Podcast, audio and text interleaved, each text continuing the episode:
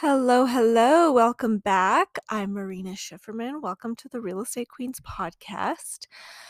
So, I'm going to start this episode by telling you what's going on in the market. It has been a crazy couple of weeks here in San Francisco real estate, to say the least. June was super quiet, very relaxed none of my clients were reaching out to me, no, no activity, nothing was really happening. The beginning of July was sort of similar, but the last couple of weeks have been completely different. So, we all have heard the mortgage interest rates saga, but San Francisco is affected a little bit differently than the rest of the country the clients here buying real estate are wealthy and smart and so they are not as affected by interest rates. Like i had a, a client today just went on some showings with my client and, and he was like interest rates going down and up i don't really care about that. That's not really affecting me. But what is affecting everybody here is housing prices because interest rates will affect some people who are skittish to get out of the market and that will affect housing prices. So that's what we've been seeing here. Like the condo market in San Francisco has really slowed down. I always say, like, when the real estate market takes a hit, slows down, condos are the first thing to take a hit. Single family homes, not as much because single family home is like the creme de la creme. Everybody wants a single family home, and there just are not that many in San Francisco, let alone in desirable neighborhoods, let alone nicely remodeled. I mean, I sell a lot of really nice single family homes.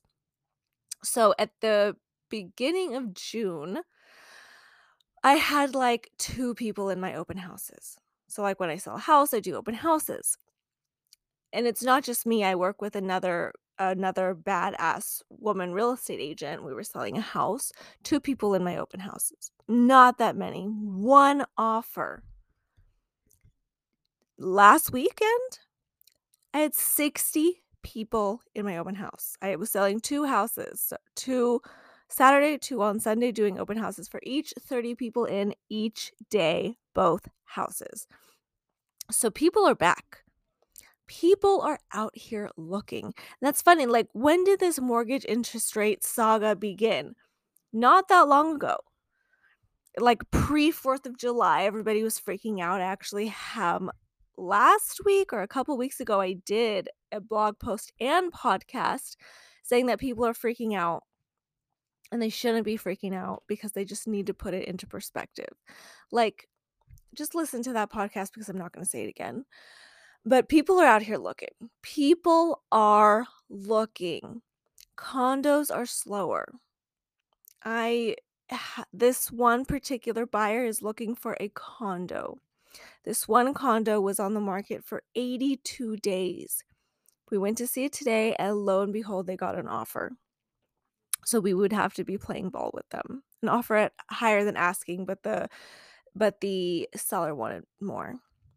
That's another thing, guys. If you are looking to buy real estate in San Francisco, condos are priced differently than single family homes. Traditionally, the list price and the sales price vary by 20%.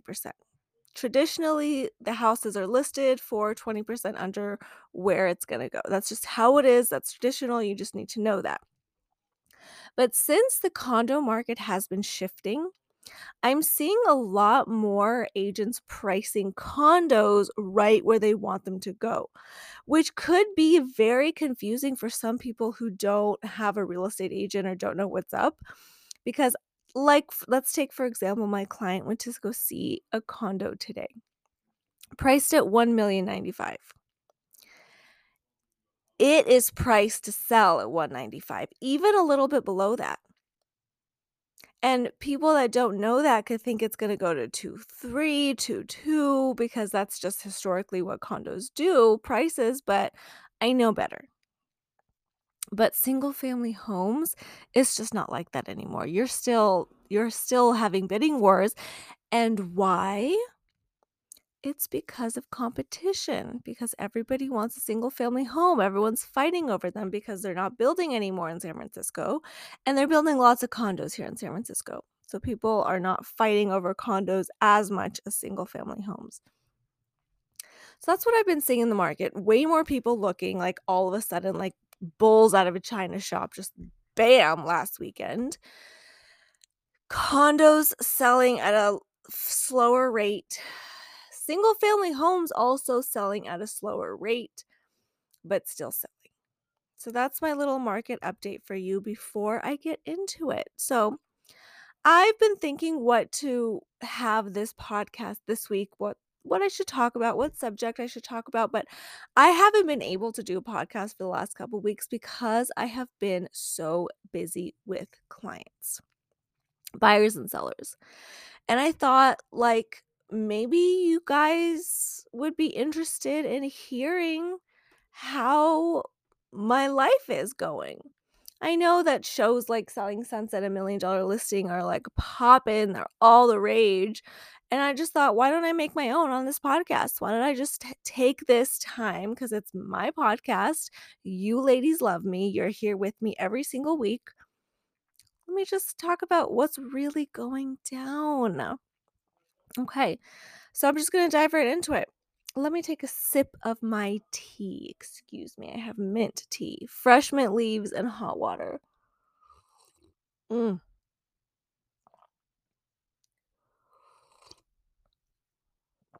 Could have edited that out, but I'm not going to. Let's talk about some transactions I have right now. So I'm working with one particular buyer. He's a real estate developer.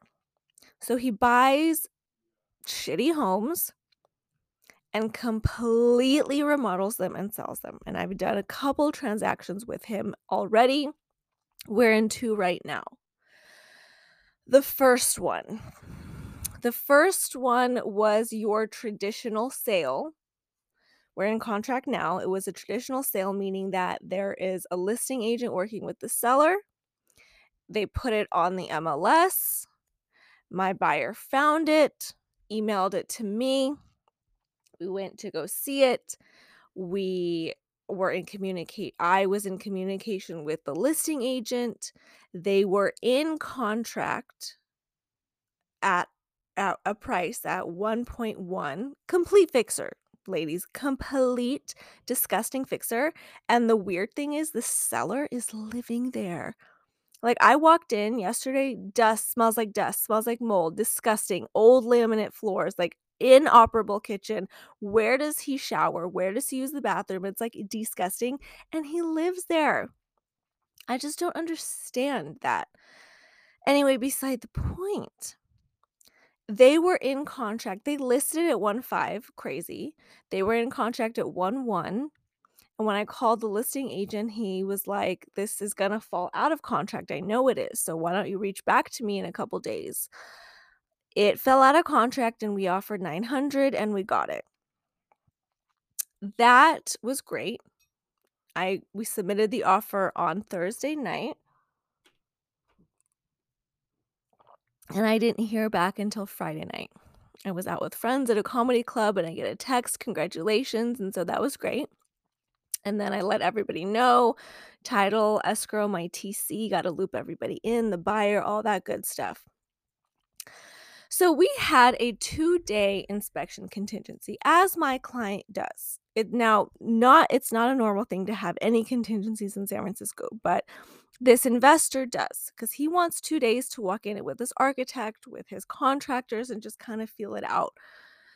So we had a two day inspection contingency that I wrote in writing that begins on Monday because we got in contract on Friday. So actually, day one is Saturday, day two is Sunday, and our two day inspection contingency is two days. So I wrote that it begins on Monday. So we have until Tuesday night at midnight.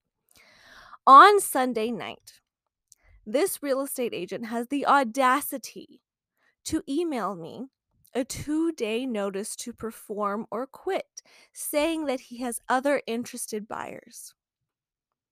Now, if you're not familiar with this form, it is exactly what it is. It says that you have 2 days to perform whatever you've gotta do. In this case, it was inspections and remove your contingency, or the seller will kick you out of contract. They were saying that I had to get my the buyer had to get his initial deposit into escrow and remove our financing contingency within 2 days. But that's a very aggressive and unprofessional, un like, realtor to realtor move because I have a 2-day financing I am sorry, I have a 2-day contingency.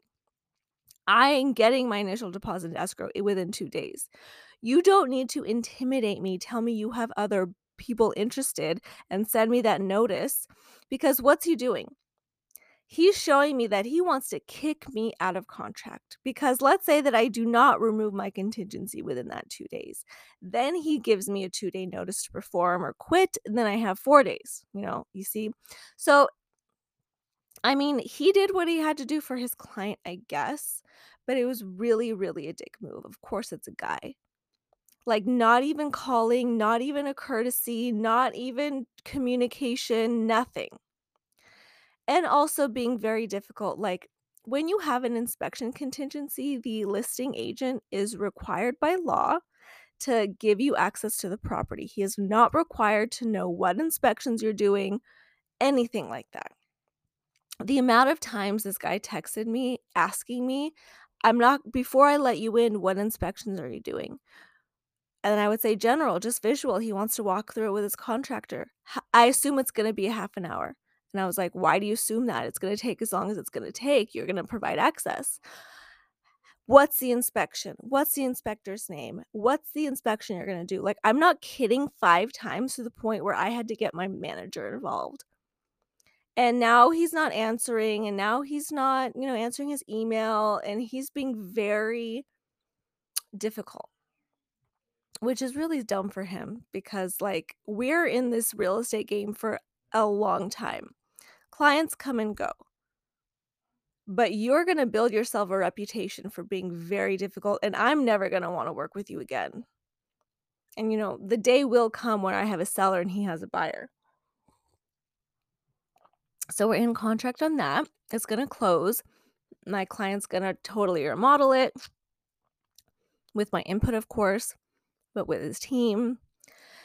And then I'm gonna sell it.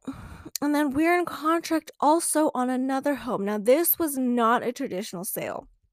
So, actually, the owner of the house had his daughter, who's a real estate agent somewhere in California, not in the Bay Area at all. Somewhere in California, like, just put it on Facebook. And my client saw it. So that we're in contract on that. But that is also it's a it's she's great, she's fine, she's, like, normal. But the thing is that the owner was renting it out for a couple years and the tenant left. Now, most people would be like, "Oh, that's fine." Vacant unit disclosure? Great. Oh, the tenant the owner checked that it's vacant? Great.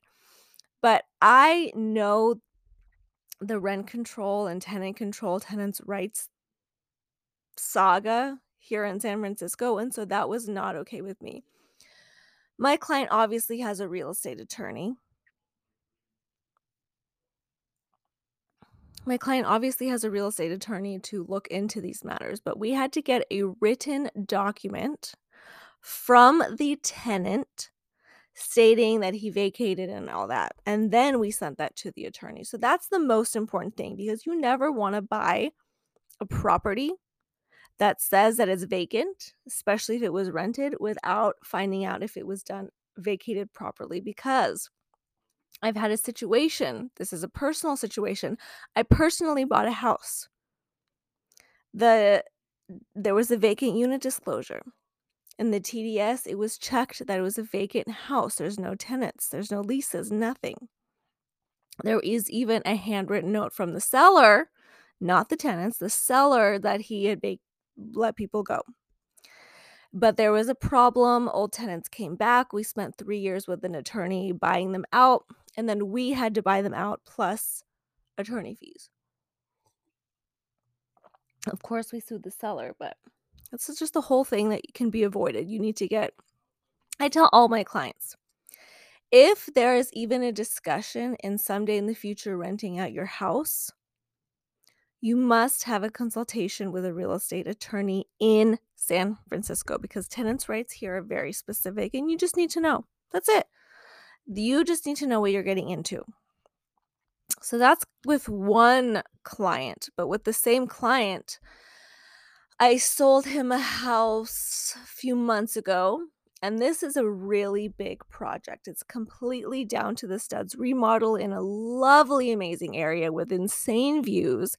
And I walked through the house yesterday. Like it's a construction site full on. It's going to be amazing. And I'm very involved in the process. Like I see the plans and I run comps all the time and I go visit the property all the time and they run design choices by me mirrors, tiles, lights how big should this bedroom be? What do you think if I add a balcony here? I'm they're adding a roof deck because I advised it, like, and just like a bunch of other things. So that alone, that one client has kept me very busy. And it's great. Uh, okay. Let's talk about some other buyers. I have so many other buyers that I'm working with right now. So I'm going to tell you all the buyers and kind of like what the process is with all of them, kind of what I've been doing. So this one lady, she just got divorced and is looking for a home. So she was referred to me. We had a Zoom conversation, and pretty much the Zoom conversations with all of my buyers are generally the same it's a lot about getting to know them. It's a lot about setting myself up as the authority. It's a lot about you know, building rapport, showing interest, and talking about the process and educating them. It's that's what it's a lot about. Telling them what their next steps are, what their next steps are, what they need to do, how this process is going to work, how I work, how we work together, and then I get the commitment that they're working with me and not another agent. And then we start with getting their finances in order because they they have to work with a local lender, absolutely non-negotiable. So I think right now I have one, two, three, four, not including this developer that I'm in with that I have right now. So that's a lot. So we have our first time meeting. They before I set them up on like an auto search, they have to they have to know what they're looking for and most of them don't really know. They want like five different areas or they don't know what areas. Some of them know exactly what they want. But generally i take them all on a grand tour that i take them all to every area that fits their criteria and fits their budget. That way we can narrow down some areas. And in this tour we're also going into open houses most often, I do this with the client. Sometimes I would actually, you know, I'm looking at the list. 50% of the time, I don't do it with them. They do it themselves, but they make a point to do spend one weekend going to open houses in different areas and then they're narrowing it down. And then some clients, like I am obsessed with one of my clients. She is a chemist for Benefit Cosmetics. So I am obsessed with her, and of course, I took her on the tour and to lunch afterwards. So then they get financing. They usually are working with my preferred lender. Most often than not, one of my clients has their own let actually two of them. One of my buyers is an attorney and Citibank has like a special program for attorneys and my other client works at Apple and they already started working with a lender. But if I didn't like any of the lenders, or if I didn't know them, or if they were out of town, I would absolutely have them switch. Actually, one of my buyers, she's like, Oh, I have this great reputation with my lender in Sonoma. I've worked with him on my house like 20 years ago. I love it. And we talked about the pros and cons about working with an out of towner versus an in towner. And he's a mortgage broker and not an actual banker because banks give priority and the lowest rates to their actual bankers, and mortgage brokers get higher rates. So she, you know, had to look out for herself. So she decided not to go with that Sonoma broker and went with my preferred lender here. So, anyways, after we're done with the grand tour, they really narrow down, like, what they don't want and what they do in terms of area, it's super important, and they're at this point, their financing is or order, they're already pre-approved, they know how much they can spend. Then I set them up on an auto search when anything in their criteria, price range, budget comes on the market, they go see it immediately. And then that's how the process starts, so I have 4 people just on autopilot now because all the work has already been done, and all of them are super close, all of them are just, like, a house away. Once they find the house, then that's a different story. Okay, I'm gonna take another sip of my tea here. Okay, so now okay, I have a seller that I'm working with right now. So this seller was referred to me by my friend, so this is actually a story. A few years ago, I would say, like, 5 years ago, I went to this cute coffee shop on Fillmore, Jane on Fillmore, it's actually still there, you probably know about it, and I was sitting having, like, coffee and some food, probably avocado toast, like, who am I kidding? And next to me was a girl I didn't know. She looked my age. At that time, we were in our 20s, probably late 20s. And she was on the phone talking about real estate. My ears perked up. As soo like, it was clear that she was in the industry. So as soon as she hung up the phone, I just, like, became friends with her, I'm like, "Hi, I heard that you're on the in real estate, is that true?" And it turns out her name I can tell you her name. Turns out she is a commercial real estate agent, so she sells and leases commercial spaces. So we've been friends ever since. It's really fun to be friends with someone like that, meeting IRL. And so she actually, a couple weeks ago, called me and said one of her clients who has commercial spaces in San Francisco is looking to sell their family home. So I went over there. Ladies, there are 7 brothers and sisters selling their parents' home. So that is a whole thing in itself. First, we had to get over, we need one decision maker. I need you all to get on the same page. This is how it worked. I got the phone call. We talked to them a bit. They were asking me how's the market and all that stuff. But they've already done research on me, so they weren't, like, asking, "Who am I? How long have you been in real estate?" Like, all that stuff. They already did their research. The next step was for me to go over to the house and take a look. So this is, like, so is 2 it serves 2 purposes. 1 is I need to actually see the house before I can put together, like, a coherent presentation on value of the house, on comparable sales, on timing, what we can do, all that stuff. I need to see the house. And the second reason is to get to know the clients, to build rapport, to build the trust, everything, all like that. So I went to the house, walked through the house. There is one lead sibling who has the authority to make all the decisions, but she doesn't have the authority within herself. Like, she she can't just make the decision. So I I did the listing appointment to her and her brother over Zoom. I gave my opinion of value. This is what the house could be worth if we do this and all that stuff. So they had to think about it for a couple weeks, actually. And they came back with me and said, "Hey, our bottom line is 2.2 or else we're not selling." And I'm like, "Great, you need to completely, like, really remodel a house," because their parents live there. They haven't really done any work to the place in a really, really long time. So it looks super dated on the outside, super ugly.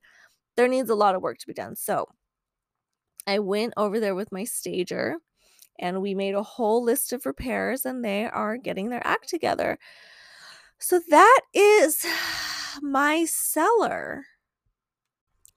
So, as you've heard for the last 20 minutes, it's been busy. Had a lot of stuff going on, a lot of showings, a lot of meetings, a lot of doing comparable market analysis for clients to determine offers, a lot of being in transactions, dealing with the listing agents, like a lot of stuff. So, with that said, I wanna move on. My passion is still educating women on buying and owning real estate because I actually did questions on my Instagram to yesterday. Why do you think that successful women don't buy real estate? Do you wanna buy real estate? What is holding you back? And the number one reason is, like, I don't know how to get started. Like, what is my first step? I don't know. Can I even afford it? Do I even want it? What do I do first? And it's like, ladies, you know kind of what to do. You just don't have the confidence to do it, or you don't understand real estate. It's like this big thing that you just don't understand. I have built a super fun, vibey, easy online course designed specif- specifically for women to walk you through the steps of buying your first house. And the first step is not what you think. It's not getting your financing in order, like a lot of people think it's getting a mortgage. It's not that. Your first step is thinking about yourself, self reflecting on the woman you want to be, the life you want to have. Do you really want to buy real estate now? All of the stuff. So, if your excuse to yourself, honey, is you don't know how to get started, so you're just going to put it off, you have no excuse because I have made the course for you and this podcast and my blog. But that stuff, if you just listen to my podcast, my blog, it doesn't put the whole steps together for you. You have to figure it out yourself. If you watch YouTube my YouTube videos, like you still have to figure out the steps for yourself, but in this course, literally this is step 1. This is what you do. Step 2, step 3. There's 10 videos, ladies. And also, when you buy the course, I personally reach out to you and we can personally have a one on one call. So, just wanted to let you know that. I'm going to link it in the show notes. It's also on my Instagram bio. Like, it's very easy to find marinaschifferman.com. Like, I'm here for you, ladies. That's what I'm here for. Like, I'm here to inspire and motivate, and empower, educate women to buy real estate because real estate is the best investment in my book. Absolutely. In the short term, real estate prices can go up and down. In the long term, it's just going to go up. So that's my cute ladies. I am off. And I love you all. I hope you have a wonderful day. And it would really, really mean a lot to me if you left a comment on this podcast. Okay. See you later. Bye.